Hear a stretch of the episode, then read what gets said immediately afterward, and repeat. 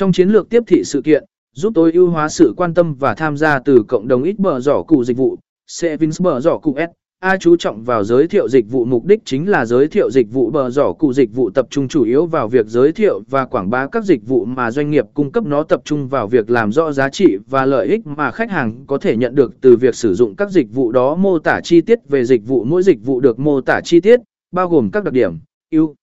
điểm và cách chúng có thể giải quyết nhu cầu của khách hàng mục này giúp tạo ra một cái nhìn toàn diện về khả